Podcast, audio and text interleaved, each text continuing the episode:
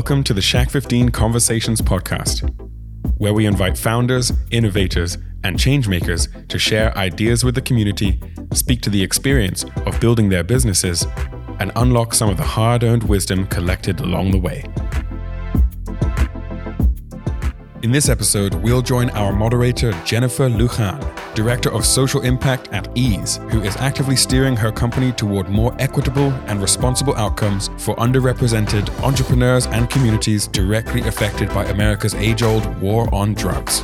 Jennifer will lead us in conversation with the pioneers at the intersection of cannabis and technology, addressing how both have a key role to play in community equity.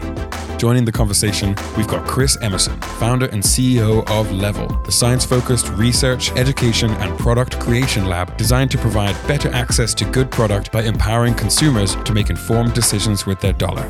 We also welcome David Hua, co founder and CEO of Meadow, the industry specific POS and e commerce platform that enables cannabis dispensaries and delivery companies to operate consistently and effectively amid a rapidly evolving ecosystem and Emily Paxhia, co founder and managing partner of Poseidon Asset Management, a prominent player in the cannabis investment space who brings with her a unique global perspective of the current opportunities and challenges faced by companies pioneering the cannabis space. Enjoy.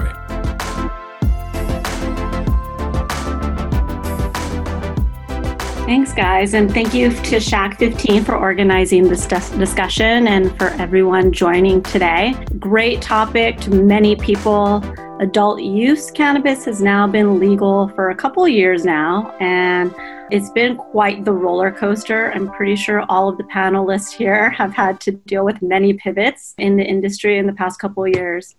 And so, although it's not um, federally legal since this global pandemic of COVID 19, some states, including California, have deemed cannabis an essential business which says a lot, really saying that patients depend on their medicine. And so we hope that this will move the needle on the federal side. All the panelists here are some of the most knowledgeable people in the industry across all areas.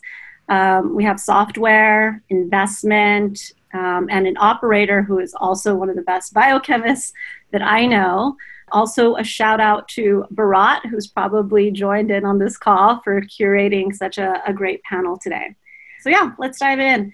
So, we've started to really see technology shape the industry. Obviously, being here in San Francisco in the Bay Area, it's definitely taken a role. You know, what role do you guys see this playing in the industry, and how is it different from other CPG spaces? Um, Hua, I would love to start off with you. I know you have a background in tech before starting Meadow. And I think you were probably the first cannabis company to get a Crunchie Award too. So would love your perspective on this. Yeah, uh, exciting times. Thanks for, for having us here. You know, cannabis, especially at least in San Francisco, it's been here for a while with Prop 215. And uh, I think that transition period, that kind of when we came in, uh, 2014 era, a lot of the things that we talked about uh, back then were around record keeping being considered evidence. Huge disparity between uh, where we are now and where every single gram is tracked uh, and has to be kept in records for, for seven years. Uh, so even with the short period of time that those jumps are happening and whether you can keep up with the compliance, whether you can keep up with adapting and innovation, it's, uh, it's pretty hard. It's, it's like Ninja Warrior out there compiled within like I don't know if you remember that gladiator scene where everyone's in the arena. It just it can get pretty crazy. But I think that for us building technology, it was really just talking as closely as you can with these dispensary owners, trying to understand the regulations as much as possible, to find good investment partners, and you know, build. And so, what's interesting now is technology is helping everything within this COVID era and massive shifts that and acceleration in adoption that we've seen um, in e-commerce, in delivery, and all of these pieces that I think we luckily uh, have built for. But it goes to show you like things can change on a dime here. There's definitely been a lot of that evolution. I mean, you know, Emily, what have you seen on your end? I mean, you've seen you've seen it change significantly, and I'm sure you're presented with many a lot of different innovation. Right. I mean, one of the things that started us off when we invested into the industry and invested into companies actually like Meadow um, was when we started exploring what it would be like to be a consumer in cannabis and seeing these operators that were really trying to take it to the next level and trying to make it more accessible to people who maybe had a misunderstanding around cannabis or were fearful because of all of the stigma from the war on drugs. And we saw the operators trying to create these wonderful spaces, these retail brick and mortar spaces that were inviting and encouraging for people to come in and have an, a conversation and learn about the product. Um, but we saw that they didn't have really great technical resources or technological resources to support their efforts.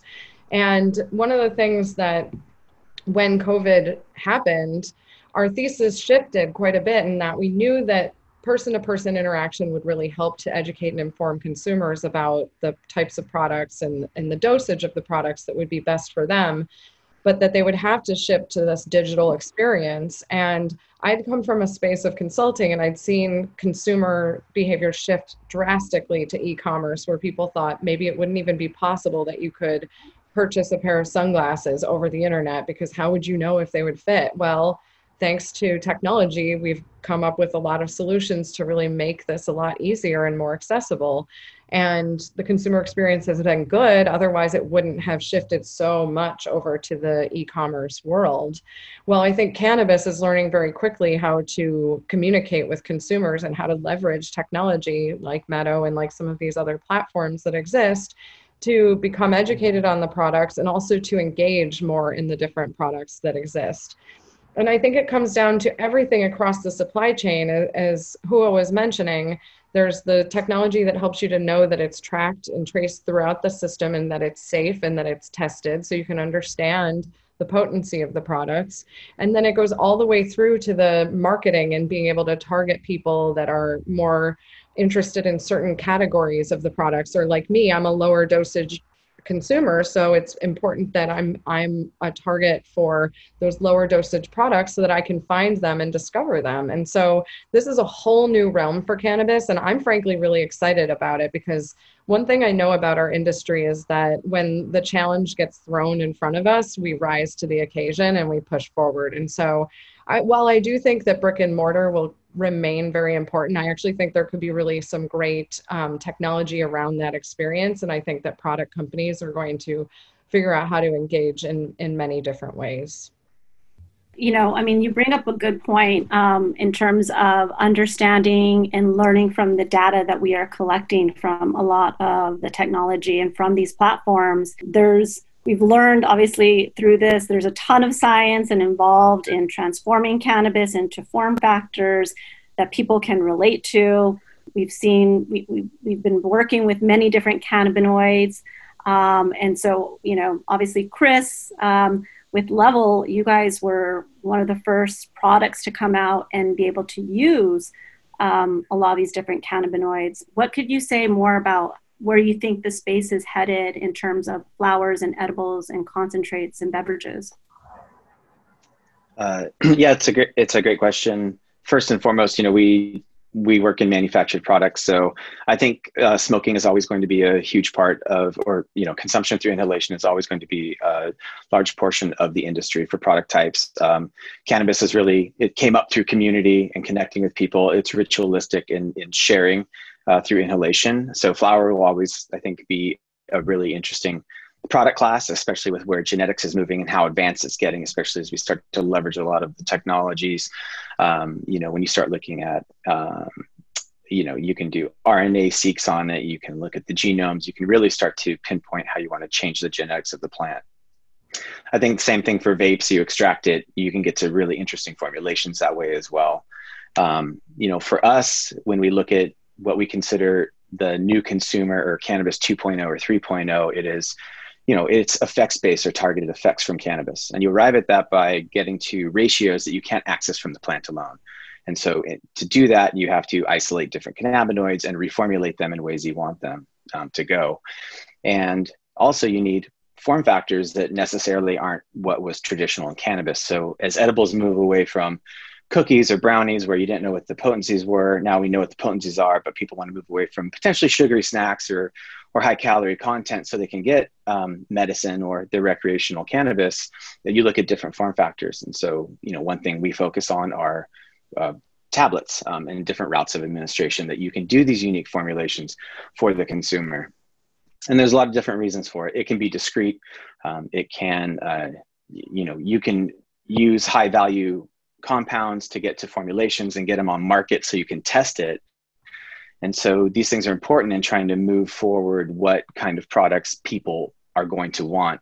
And it's kind of like the the adage that people like to say, someone's going to walk in and say, I want a faster horse. And you're like, no, you want a car or you want a plane. And so that's kind of where we're trying to drive the industry.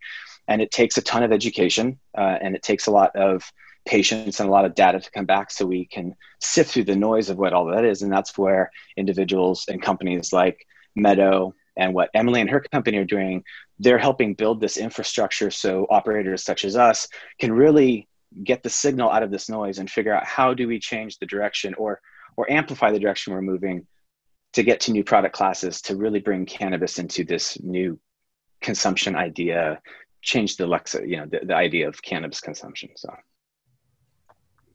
Hey, Chris, the, um, I don't know if you remember this, but when we were at MJ Biz November, uh, you uh, gave me a little sample of your the THCV gum, mm-hmm. and I just remember like, what is this? Like, and we were like hanging out at the Doug's Varon booth, and we are like, oh, this is like THCV, and it was like three o'clock in the morning. It was like Vegas. We're at the like, the tables, and I, I start eating it. And then I got on a roll. I was like energized at three in the morning with this bubble gum. I'm like, Chris, what did you give me? It was it was amazing. That was cool. And I was yeah. so I was like getting high, like playing craps with his gum that like, you know, it, it was awesome. So it's That's awesome. Yeah. Thanks for sharing that. yeah, I have to also give. I mean, I know that um, you know, Chris, you've always been a huge uh, donor for compassionate care, and mm. a lot of those products were simply like, you know, huge um, and very healing for a lot of patients. So, um, definitely appreciate the play of like how how thoughtful you've been in creating those products. Um, Thank you.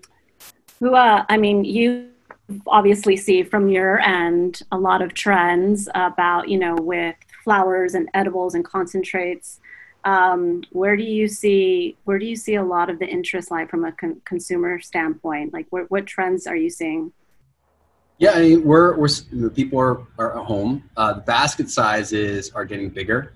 Uh, you know, we saw two huge spikes. One when the shelter in place was happening, and 420, a month of 420 was amazing. Uh, everyone, I think it was a uh, everyone was getting high at home. Uh, so edibles, beverages, we're seeing that uh, come through. We're also seeing like a differentiation on flower, like top shelf and value. You're really starting to get, you know, the, the mid tier is kind of going away a bit.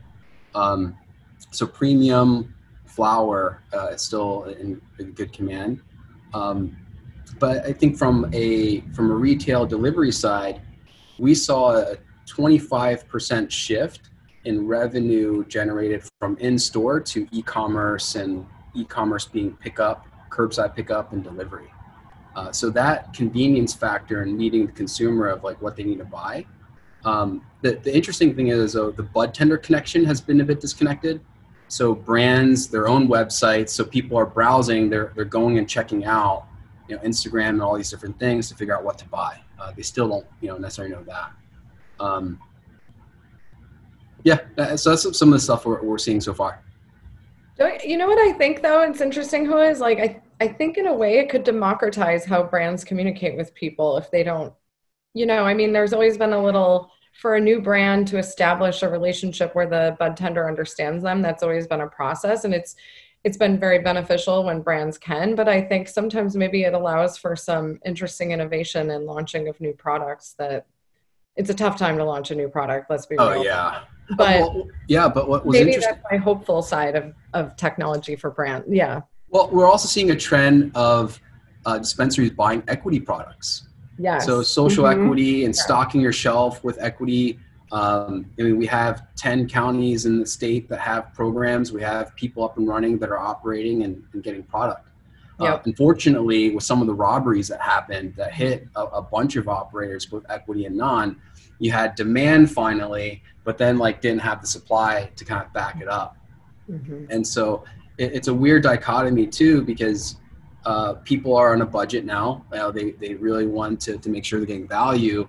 And we're seeing a, a bit of a supply constraint on some of the flower and other things that should be more, should be easier to access. Mhm. Um, so yeah, we need, we need more cannabis. We do. I didn't think we'd be here in 2020 in California needing more, but we do. We need way more. We need. we need way more. yeah. Um, and that kind of like really rolls in, you know, you mentioned about social equity and sort of to kind of give a, a high level view for folks, um, you know, from the consumer standpoint, one of the things we often don't think about is that there's been this huge disconnect. You know, people are going and ordering, you know, cannabis online or before these to go to dispensaries and order online and then be able to get some pre rolls or edibles, go to a party. Um, and yet there's this disconnect that there's still so many people who are paying the price for merely something like possession of of Yep. cannabis and it's destroyed their life you know people um, are not unable to get employment um, not able to get housing or that financial aid as a student um, and some people are even in prison still for this um, so this really has specifically impacted a lot of our black and brown communities um, and as Hua just mentioned, you know, a lot of local governments have started these social equity programs to help address this issue. Um, but I'm interested to hear what role companies um, in your companies and what you guys are doing play in the social justice aspect and the impacts uh, from the war on drugs. I mean, I'll, I'll just jump in. It was something that's always, um, it has not felt great to get into this space and, and try to, uh, especially on the investor side, we're acutely aware of what it means to raise and deploy money and the privilege that that is to be able to do that and to stand on the shoulders of people who've been incarcerated for nonviolent drug offenses related to cannabis is just, it doesn't sit right and it shouldn't sit right for anybody who's in this space. And I, I call to task every single investor in this industry to think about that. Um, very early on we started leaning in and um, had been donating to different organizations such as the marijuana policy project who was very specific. They were not an industry association at that time and they're still not very much focused on decriminalization of cannabis so it's like they were starting at that level of trying to make state to state shifts in that because they knew that at least if you can change the laws around it, then it can't be weaponized against the communities that it had been for so, so long. Um, so we worked really hard on, I was on the board of that for about a year and, and spent a lot of time working on that. And we really did, there were a lot of laws that were changed throughout that time, starting really and it started in 2012, really getting the groundswell and it, it's ramped drastically. If you look at how many laws have changed across the United States, that's impressive. But it doesn't end there because it's still being used against people and, and we have to keep thinking about how to give back. So um, we continue to contribute to different organizations across different, and it matters actually across different markets because there are different equity programs you can do on a hyper local level. And and some of those i think are incredibly impactful. And so some of our companies have been working on when they get the doors open and when they can start generating some revenue they're going to be putting together microloan programs for equity applicants to try to help to support them. Because unfortunately i think that a lot of these equity programs are they're well intentioned but by the time an equity applicant can get through the process and to get open it's very expensive and very costly. And the statistics around equity applicants being able to raise money are not fantastic. And so being able to come up with some of these financing programs to help to support these applicants through their path to get the doors open to start generating revenue that's that's something that we think is really important. So we try to think about it on the hyper local level and then also around changing laws. Proposition 64 one of the things i remember amanda reiman at drug policy alliance she's now been with flowkana for a while and has her own project starting. She was very focused on making sure that when if in proposition 64 would have record expungement for nonviolent drug offenses related to cannabis when that passed. That was something she was very passionate about and i was very much in support of that piece of, of the legislation as well. yeah, I think for from you know coming from an operator perspective, especially in San Francisco, our facilities in San Francisco, we've we've been here for five years now, and through the whole process of um, you know transition from Prop 215 to Prop 64. Um, not only do you you know for us as an org as a as a company support things uh, you know such as the Last Prisoner Project. Mm-hmm. Um, it, it is a it's a crazy dichotomy because we are considered essential and yet we still have people who are incarcerated or still being uh, uh, punished under draconian law for cannabis. Um, the challenging thing as well, though, in in helping to move equity forward, and all of us operators that have made this transition from Prop 215 were very vocal during the process of yes, as much as you're going to be well intentioned, if you don't create a roadmap, a sustainable roadmap for success, this isn't going to go anywhere. And so, part of the challenges is for operators when there are um, when there are requirements for them to engage in equity programs in order for them to maintain licensing in a municipality, but that that infrastructure isn't built yet, and then those operators are forced out of said municipality so they can actually keep operating. The the ability for us to put funds towards that those equity operators it leaves that municipality and so you know last year in um, uh, 2019, we made significant donation to, you know, the, the San Francisco Equity Working Group, and we're trying to do everything we could to help support local equity in that way. Um, but there's still just not a lot of infrastructure that allows them then to move forward. And a lot of the equity operators in San Francisco, you know, face very significant, challenging um, uh, a path forward, and and they're still waiting. Most of them. Yeah, yeah I mean, Hua I know you've done a lot also um, in this space? Yeah, I mean, uh, equity is incredibly important to us, and you know, you, I think what's really fascinating right now is the consequences of the war on drugs are it's just staring us right in the face, right? And um, in in some ways, cannabis equity is ahead of many other industries. This is the first of its kind. There's no other industry that has written into legislation that if you are someone that's been affected from the war on drugs, if you are from an area that's been over policed or, you know, uh, all the different areas of, of, um, of racial injustice that's been, you know, happening, now there's a pathway to, to get a license, to, to be permitted. Uh, we all are, there's tech. It's not that diverse right? What does that equity piece look like in tech? What could it look like in pharma? What could what can we learn from equity in general that doesn't have to just come from from cannabis? And so that's where i think there's there's an interesting play here of of bringing some of that knowledge that we've done in, in from a legislative and regulatory standpoint into other industries. Because um, it's not just cannabis that's going to provide equity. It has to be from education it has to be from um, you know know-how and different ways to, to apprentice or train people it is about uh, reinvesting in communities and, and really bridging the gap. And it, it goes from not just people being, you know, expunged or people are just getting out of jail. It goes to like the, the kids in high school and middle school and all that. So there's a lot there. Um, so where we're, we're helping is uh, there's a handful of things. One, a lot of education, workshop, seminar. There's a huge knowledge gap of you know what all of us have, have learned and gone through and that as soon as you get a, a permit to, to license you're it's a whole maze uh, and uh, to, to get through. Uh, the second thing we're doing is you know really working with local nonprofits that are getting equity money and, and trying to help uh, provide assistance to these operators uh, and opening ourselves for for office hours or best practices things of that nature and then something that we're also doing, which is in, is with uh, a group of founders in Y Combinator. Uh, so there's 150 founders that have all taken a pledge to either donate money to a handful of, of different causes, to pledge our time to mentor or help um, you know, students of color or different organizations, uh, to also hire people of color and put people of color on your board or as a board observer uh, we're working that with our investors on that too and different organizations. So there is a world here that if you believe in equity uh, and racial injustice, there's stuff you can do in your own organization right now that can help move the needle.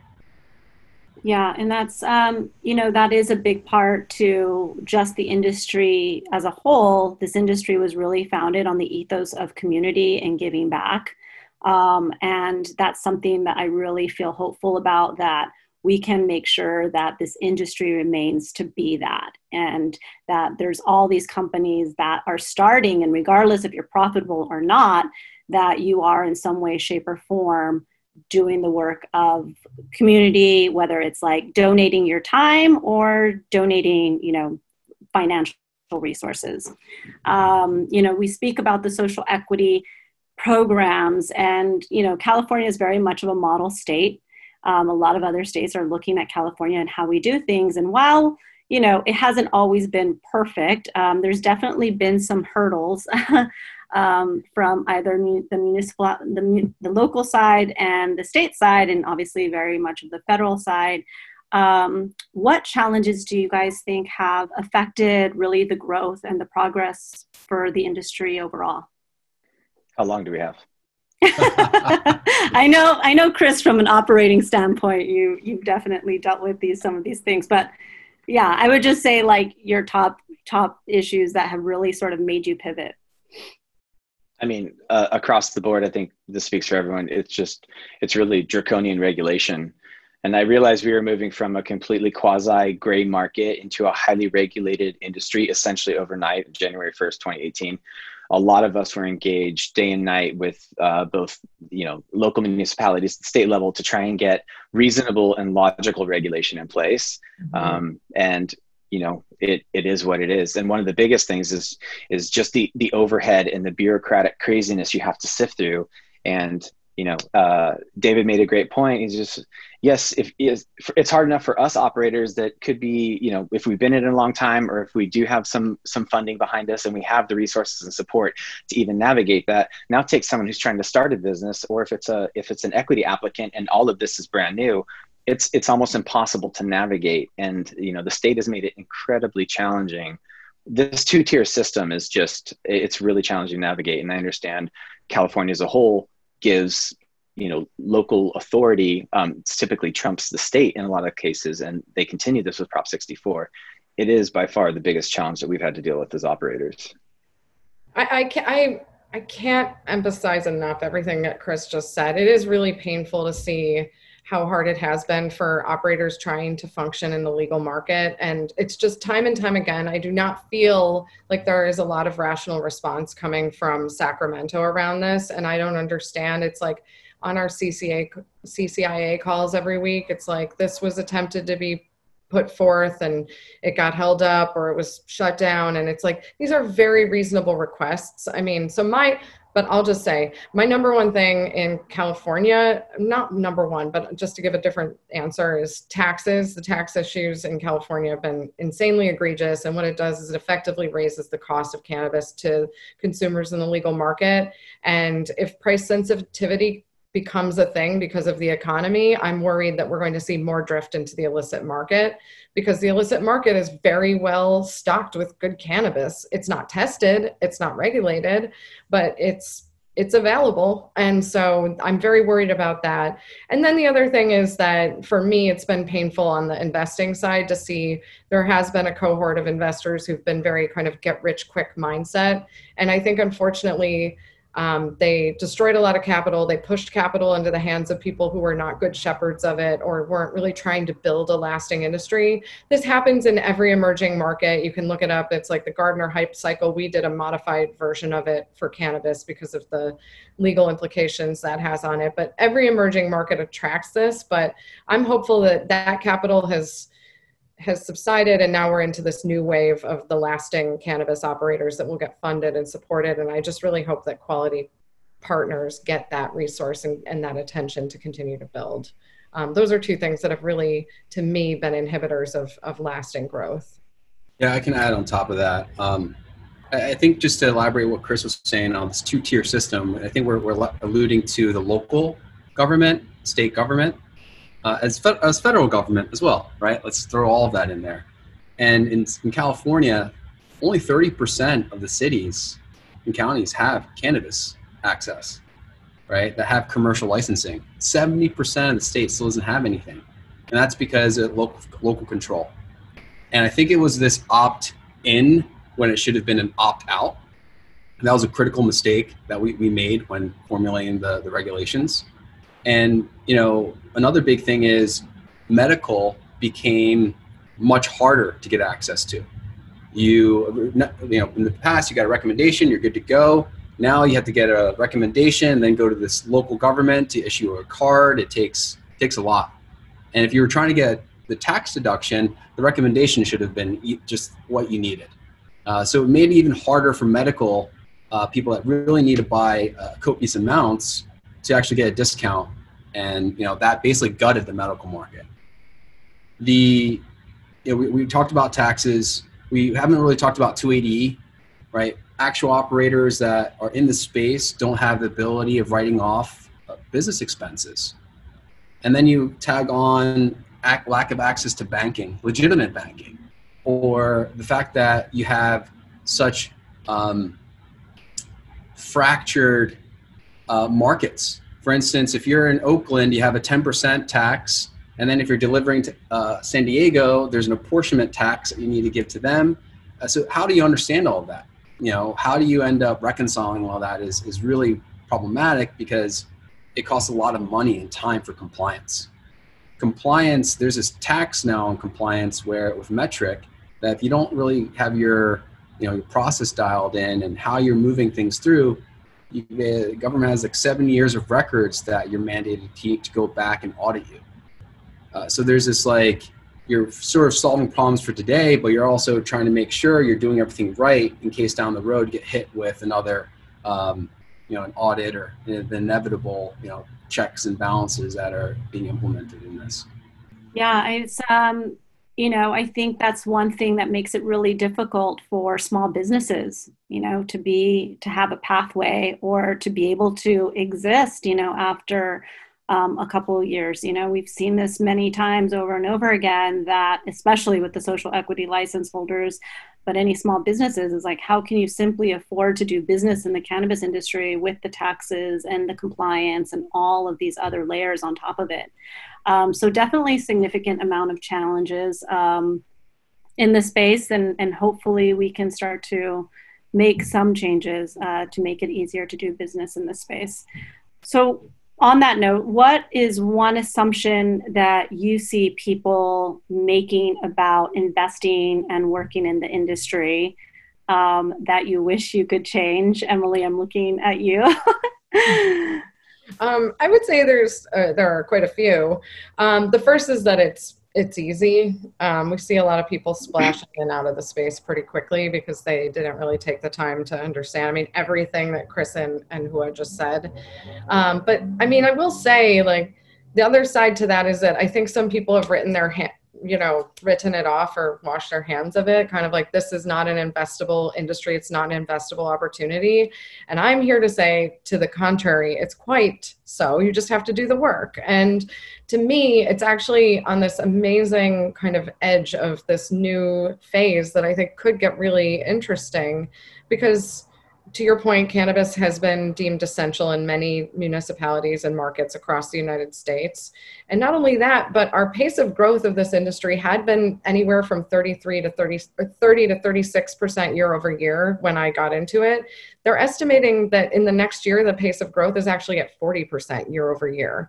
So we are talking about a market that is growing and expanding extraordinarily and creating jobs and furthermore is just another resource that these states can look to as they are distressed because their taxes are going to be in a difficult situation. I'm definitely not saying there are tax studies where you can learn that if you tax something at the right amount people will buy more of it and you actually do better california. But i think that the whole thing is that it's it's something that really is going to start to be established and have legs. And the polling coming back in terms of this issue I would say that we're all probably comfortable saying this country is pretty divided on fundamental things such as even like is covid real? Or should we wear masks? But one thing the country is united on pretty well is actually on cannabis. It's not as divisive of an issue as many people might anticipate across party lines. And so i'm pretty excited about it but i would just say if someone's embarking on the space the assumption that it's going to be easy is uh, is not real. It's not valid. So definitely requires doing the work, but the work is worth doing. Yeah, I'll follow on. It's a great way, uh, Emily, to finish or to sum it up. Is a lot of people think this is easy. So uh, misconceptions. The cannabis industry is flush with cash, when in fact, in California, there's a massive illiquidity issue in California. Um, that makes it incredibly challenging to operate because California is hyper competitive. It's hyper competitive amongst the brands that are already here, new brands wanting to come in, 40 million people in a state that pioneered what cannabis is, um, you know, in modern day consumption. And that competition then is, um, you know, up against the illicit market, which is just kicking the crap out of the regulated market. And so it is not, it's not easy. And a lot of people, I, I think it's changing, obviously, um, but the notion that hey you know we're just going to throw some money in we're just going to go get licensed we're going to build the system we're going to build a 100000 square foot facility we're going to grow all these plants and we're just going to be billionaires. It's not like that at all. It's a grind. It's tough. You have to you have to really be passionate about this and i think it's one of the things with operators the three of us on here the people who are in this we are obsessed with cannabis for for whatever reasons it is. And if you are not obsessed with this plant for the reasons you are you're going to wash out because it's going to try and beat you down it beats you down every day you know? But but we're we're blessed to be able to do this and to be on the forefront and to be pioneers and to keep pushing because if we're not the ones who are creating what the future is going to look like it's going to look different than what we want. And so you know i think that's what we're all here doing. We're, we're standing up and we're, we're building what we want to see but it's not easy. Hua you look like you were uh, about to say something. no, I was just thinking how long we've been doing this, and then I think about the opportunities to what Emily's saying. Uh, you know, we're in this amazing time where this opportunity is given to us. Uh, we're standing on the shoulders of giants. I mean, there are other people that have been persecuted relentlessly for being able to do what we're doing. Uh, so, you know, keep in mind this perspective is in um, is relative to to where we are in time and space. Uh, the fact that we're essential. Uh, you know, we've had so many headwinds going into this year, uh, and finally we're getting some tailwinds, and it's like the bright spot within COVID that's really shining on it. Um, but yeah, some misconceptions. Um, I mean, this is a long game. It's not a get rich quick scheme. Uh, this took way longer than I anticipated, and way longer uh, the regulatory cycles you have to go through year after year. Now, Chris was mentioning hyper competitive. It's hyper competitive because the supply chain is completely upside down. You had you know more distributors than retail licenses. I mean, what? How does that work? You're right. You have a, a you know a supposedly a one acre cap where you now you're just stacking licenses. Now you have 30 acres under your belt. Um, you know stuff that didn't really go into the intent of the law uh, you know allow people to sidestep a bit. Um, compounding taxes right? The fact that you have cultivation tax excise tax local tax state tax state tax taxing all of that. They get taxes on everything. So everything gets super marked up the more layers you put in. Um, oh as a consumer high thc flower versus terpene rich come on, man. Like, if you're just buying for percentages, you're not using your nose and you're not understanding, you know, all the different cannabinoids that are there. And if you're eating edibles, like full spectrum versus distillate, like, do you know what you're using or what ratios? Uh, I think there's there's something to understand around that full spectrum feel. And then some other things that's been interesting. California is, uh, you know, a different market than what Colorado is, than what Oklahoma is, and if you look at some of these other things like multi-state operators that were trying to come into California, it was really it was pretty difficult because they were used to just doing everything themselves, right? You have this kind of like oligopoly structure in some of these other states where you're doing the grow, the cultivate, you know, the manufacturing, the distribution, you know, and the retailer. Whereas in California, in order to survive, you need to work together. Uh, otherwise, you need to be seriously bankrolled and be able to kind of weather the storm. So I think the people that are trying to go solo had a rude awakening, and the people that were able to work together and still stay a bit nimble, uh, you know, are still here today. Yeah, I would say that all of you guys are extremely resilient for um, for as long as you guys have been in the industry. And to Chris's point, to be in this industry really means that you have to be very passionate about the plant. Um, and I definitely see that with with a lot of the folks and who have been in the industry for for over a couple years. Um, so last question before we go uh, into Q and A. Um, but we, so when you guys decided to shift your life into uh, the cannabis space, um, what sacrifices were you prepared to make, and how do you feel about that now? Anyone can start. Emily, I feel like you have a lot to say about it. I mean, when I okay, so when we were getting into the space, there were not many, if any, really institutional investors in cannabis, and so. Um, I actually have been laughed out of a room. It's actually a funny story.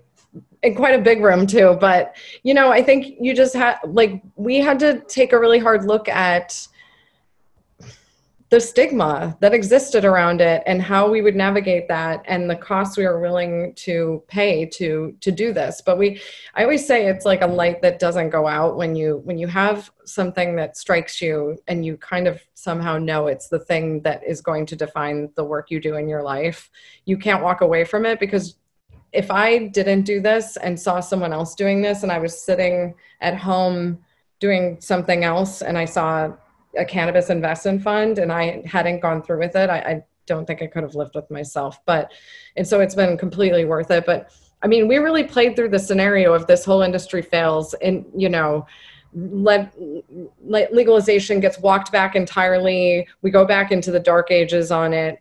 What happens next? And I was like, okay, this is cool. I just drop out of society and, um, you know, tail between the legs with my humble pie and move on. But no i i'm kidding about that. But yeah no i got a lot of linkedin notifications from my colleagues in my prior line of work telling me that if i ever needed a job because this didn't work out i could come back and talk to them. But i was um we were really ready to risk it all to do it because we were that passionate about it. And i think that's why we're still in it because to chris's point each day brings a new uh a hurdle that you have to get over and you really have to care about it to do it. And and we were very passionate not just about the potential to see great returns but really to do so through building things. And that's what keeps driving us forward. But we really did look at it and say what happens if this completely goes backwards? And what would that look like? Yeah and i and i just have to say i really applaud you. I remember i think it was like probably in 2015 at like a weed club event. You were like you know uh, on one of the judges for some of these um, cannabis companies, and you were one of the one of very few women mm-hmm. um, in the industry back then. So so really applaud you for for really being a leader um, with women uh, in in the cannabis space as well. Yeah, there. I mean, there are an amazing number of women growers that have been growing for generations and decades. Um, but yeah, in terms of being on the finance side, especially, there are not. Mm-hmm. But yeah, thank you. Yeah yeah, Chris, Hua, do you guys, um, what, what were some of the sacrifices um, that you guys were prepared to make? Yeah, so uh, I got in the industry in 2012. Uh, I was doing a postdoc at Stanford, and you know I spent better part of 10 years trying to get there. Realized this wasn't my path. Uh, quit my postdoc at Stanford. My wife and I, a few weeks later, miraculously ended up on a cannabis farm in Mendocino. We're sleeping in a tent in the redwoods next to a trim yurt and thinking we just threw our lives away. What are we doing? And so you know at that point we were willing to risk it all because and there's like well the only path is forward so we have to go. Um, came you know come back here tried launching a few cannabis companies in my kitchen 400 square foot apartment in san francisco prop 215 so don't worry this wasn't uh, legal. Uh, you know and tons of stuff we just we just plowed through because we were driven i was obsessed with this vision of creating products for cannabis that didn't exist and where the future of cannabis is going to go. And that you know emily said a lot of things that you know i completely resonate with. It's it's this light it's this fire. And i know Hua feels the same way. It burns inside of you and you're just like i'm all in. And you know what? I will we'll figure out what happens if if it all goes to goes to pot. And if it doesn't work out for us we're to figure this out. And um yeah so we we risked a lot. We we you know had had no more savings. We we were living paycheck to paycheck and we were just trying to figure it out. And you know you just you you plow through and we were fortunate. We met the right people. We had the right story. We were able to to push through and get to here.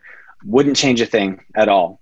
Um, and we're not out of the woods. As much as we're doing good and and we're doing this every day and we're going for it there's no guarantee. This this could all still go sideways in different ways. You know it's every day it's something new.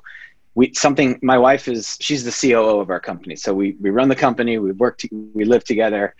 It's this amazing thing. It's something we talk about all the time because yeah for both of us failure is not an option but there's so many things out of our control and you know it's whatever you want to call it. It's it's that drive it's that faith. You're going to figure it out and you just we just plow through day and day. And uh, yeah we wouldn't change anything. And you know we put it all on the line to get here so and we're happy we did. Yeah i think uh you know i don't know if you i'm, I'm chinese so growing up in an asian household uh, cannabis and all that wasn't necessarily uh, welcomed as much. So getting into this you know telling my parents about it um, they were a bit shocked but I kind of related like it's herbal medicine. You like you have ginseng, like you have cannabis, and eventually that kind of worked out, uh, which is awesome, and they've been super supportive ever since. So getting your, your family in line um, was a was a challenge. I think the the sacrifices were. I mean, we were prepared to go to jail if anything happened. That's kind of where we were thinking uh, at the time because you know Prop 215 was still this quasi thing that you had some protection in, but not necessarily. Um, so we needed to make sure we are doing the right thing. So we ended up going to Oaksterdam University in East Bay and learn from these amazing advocates, uh, people that have been fighting for, for decades in this fight. Uh, you know, meeting people from NORML, meeting Debbie Goldsberry and Ed Rosenthal, and, and, some of these names may not resonate with you, but in, in cannabis lore, like people that really sort of in the trenches fought for every inch. And coming from Philadelphia and being in San Francisco for 13 years, my first time walking into like a cannabis shop, uh, vapor room in Lower Haight, it was like ornate wood from Jeremy Fish, like amazing jars just full of weed, and you're just sticking your head in and smelling everything, and you're like, this is amazing. Meanwhile, like in Philly, I'm like in some alley, like trying to light a, you know, light a Swisher Sweet and trying to, you know, do all that stuff. It's just like it's it's incredible. Like when you think about sacrifice and you think about perspective, what you're willing to do. And I think the question that everyone needs to ask themselves is why? Like why anything, right? In life and, and whatnot. And for us, at least we, in cannabis, something I think a lot about is how can you make the most impact in the world? Cannabis to me is it because it's that perspective change. It's that album that you listen to that, you know, brings a whole nother layer. It's the relationships you make. And I think when you look at where we are as a society, uh, plant medicines, the ability of getting access for mental wellness, the opioid epidemic, the you know alcoholism. There's just so many reasons that end up stacking, and the longer you're in this, you know, yes, we're obsessed. It's because we're obsessed because it provides so many different solutions to like obvious problems that can you know that can be a, a bridge you know when we look at hemp and cbd and like you know that's just one part of the plant. I mean if we actually use it for industrial use we can get off of plastics right? So we're in this huge decade of, of innovation and i think it's not it's cannabis is just that tip of the spear. I mean you'll see uh, mushrooms and mdma and all these other products that are going to start coming through as you as we kind of chart the path in helping people bridge the gap on what this plant can do for them. Um, so yeah, I think the sacrifices are totally worth it, and the people are amazing. And there's no one else that can really empathize what we're talking about except for cannabis people. So come join in. It's like it's, the water is warm, very warm. Agree. Very much. Well said. Um, so I'm going to move on to some Q and A. We have uh, quite a few questions here. Um, so this one comes from Matt. Hi, everyone. Very appreciative of the discussion being facilitated, and thank thank you each for your knowledgeable participation in this event. My question is related to the cannabis industry's current thoughts about partnerships with specific research institutes like UC Berkeley or Davis, and how degrees or educational directives might be achieved. As a current UC Berkeley environmental science policy and management student, I'm curious how to best matriculate my skills for the cannabis industry. Any thoughts, Chris? yeah, it's I so industry is full spectrum here. There's there's job types and there's skill sets needed for everything. I think one of the most important things in the industry too is you know what if if you're intelligent and you're motivated and you have a skill set um, you know it's like it's almost any startup. Yes a lot these companies were making revenue things like that but this is still very much startup culture and i think that that's kind of the best attitude to take into it. These are chaotic environments. Things are changing. They move quickly. You need to be nimble and you know if if that sounds like it's a fun thing for you then yeah i think you know you can give it a shot. And more and more companies are bringing on people where they need they need this uh, institutionalized knowledge of yeah do you know science? Do you understand management? Do you understand how to do these things? Now how do we put these into the context of of uh, of cannabis? And so you know you, you want you probably look for jobs that you know whether that's cultivators or manufacturers um, there more and more of them are bringing scientists on staff and things like that. Or there's the other side. If you want to go regulatory, the government I think is always um, is always hiring for it, and they need they need good people in there right now. Another question comes from Alan. Which that which market has legalized cannabis is doing the best job nurturing in the industry? Is there a model we can point to positively in, to positively influence Sacramento? I, I don't I mean I don't think anyone's cracked the code on this and every market's had their pain points for different reasons. Um, like if you take Colorado, Colorado's done pretty well, mm. um, but there have been issues like they hadn't had delivery this whole time really, and they didn't have consumption lounges, which is, by the way, a very important aspect to make to democratizing access to cannabis safely because it, it provides safe places to consume it. If you for example live in an apartment building where the landlords have outlawed the or have said you can't use you can't smoke anything period end of discussion. It could be cannabis could be cigarettes but um, having that space to have consumption ha- has been really a, important for people to have access to it safely um, both in terms of you know being in a controlled and comfortable space, but also from, I'll say it, po- potential police officers who might try to weaponize that against certain communities. And so I think it's really something that I don't think a state has has nailed it yet, but I'm just going to say um, that Colorado's been a little bit better, and they did try to. Hua I think I'm right about this, but they really did try to preserve their medical program pretty well for quite a long time and it gave there were benefits in terms of pricing access to more potent products for those who are really using it for medical purposes who do need those really much higher dosage products. Um, so that was something that was really important.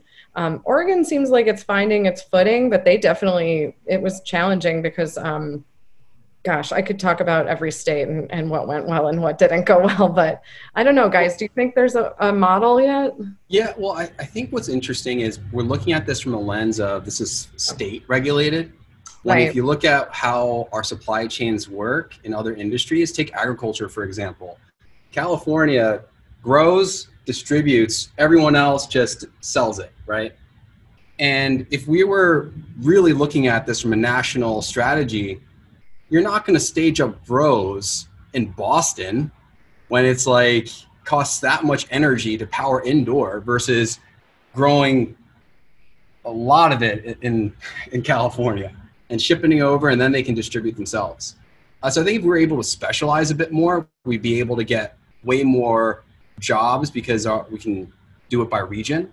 Um, but that fact of the matter is, when you add cannabis, it's an ecosystem play. You put uh, licenses in people's hands. You got real estate, you got lawyers, you got accountants, you got their compliance staff, you got like the pa- packaging people, you got designers, web people, marketing. Yeah, It's it's a whole thing. And if what's nice is if you do it right and you allow that ownership to be local, that money will funnel back into the community. But if you do it where you're owned by a subsidiary and that money is getting funneled to Canada, it, it really doesn't uh, help that that you know group.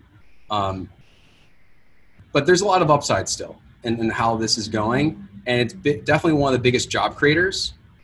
And more and mm-hmm. more people are looking for quality people. And what I would say to you is, in a year from now, if you were to get in now, you could be an expert if you just looked at that. And uh, this thing is moving that quickly and needs quality people. He has made people on our side of the seesaw. So that's um we have room we have one more question but and that and I picked this one because I think it's a good way to end um, this conversation. Um, so one question comes: What can we, the people, do with our dollar to support cannabis companies who build with the community in mind? And I'll I mean I'll just say you know one of the things that I'm, I'm we're going to put and I think we should put in the chat is um, there's been one thing is to really support cannabis companies. There's been a lot of cannabis companies more recently that were affected by the looting from all of the riots. A ton of burglar uh, of vandalism and robbery that happened during that time, and so um, there's many dispensaries and many cannabis companies who are suff- suffering at this moment. Um, because they had everything taken. So if you go to the chat feature, if you want to donate, you can help support those cannabis companies um, by donating to to this benefit. But if anybody else has um, other, I know I, I feel like all of you have guys have been really sort of putting what you guys do at the forefront of, of the community in mind. Um, so I think that's super important to know as well. Yeah, I mean, I'll, I'll add one thought here is uh, there is a, an equity certification symbol that's being distributed with equity operators. And, you know, then you know it's a verified true equity person that is is putting this uh, you know heart and soul into it. Um, so just requesting those products is a definitely an easy move, and you know that symbol is probably to use more and more. And you know, I would add to that though, like there's women operators, uh, people of color. I mean, there's small craft. You know, I think anything when you look at the the, the smaller groups, yeah, that's a huge, huge, huge boost. Um, and I would say in line with that because it, it, can be challenging to identify which companies are either minority owned or um, equity operators. Um, you know, there are there are retail shops that highlight. They may have special shelves where they they're highlighting what's made locally, what's in the community. You know, I, I always say support those shops as much as possible because they're actually they're actually putting putting it on display and letting you know and, and making and making the consumer aware that yeah these these are made with you know through these programs these are made locally keep the money in uh, locally so try and identify those shops it, it can be a mm-hmm. challenge so there's going to be some legwork on your part but um, it's definitely worth it and needed I agree with that. Seeking out the platforms that foster the exposure to these smaller brands and companies and and yeah, there's that's really important because that's the platform right now to learn and I think that and to engage in those companies and I think that um, yeah, these points are exactly right. Vote with your dollars, like support the legal market because there are a lot of people who pay a heavy price to participate in this legal market when it could be just as easy to drop out and go to the illicit market. And I think that we have to keep pushing this forward as a legal regulated market so that we can keep having it. All right. Well, I think that concludes um, our our uh, discussion today. Cool. Thanks for having us. This was fun. Thank you. Yeah, thanks, guys. Yeah, thanks, that was great. 15. Thanks for everyone joining.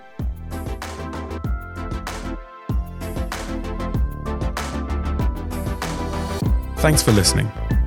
Stay tuned for our next Conversations podcast coming soon. If you have a story that needs to be shared, we'd love to hear from you. For more information on Shack 15 and our community, you can email info at shack15.com, connect with us on Instagram, or visit our website at shack15.com.